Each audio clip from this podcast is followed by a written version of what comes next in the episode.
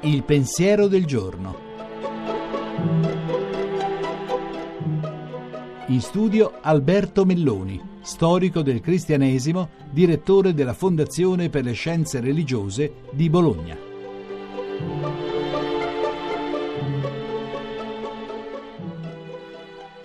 Le grandi tradizioni dei figli di Abramo, il cristianesimo, l'ebraismo, l'islam, hanno abituato i loro fedeli a misurarsi con dei testi vastissimi, dei grandi corpora con i quali si viene a contatto e che hanno una caratteristica comune, non possono mai essere dominati.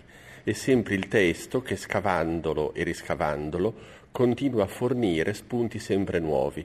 È quella che nel Salmo 1 veniva chiamata la ruminazione del testo, perché il testo sacro è così, non può essere aperto a piacimento per trovare in 140 caratteri un tweet di Dio che ti dica che cosa fare, ma è un testo con il quale bisogna sempre imparare a misurarsi perché il significato, il significato del testo stesso, il significato per chi ascolta, è sempre collocato in uno strato più profondo che ha bisogno di pazienza e di tempo per essere raggiunto e un'educazione alla pazienza che era già stata nell'età classica attraverso le grandi narrazioni mitologiche e di cui oggi sentiamo più che mai il bisogno.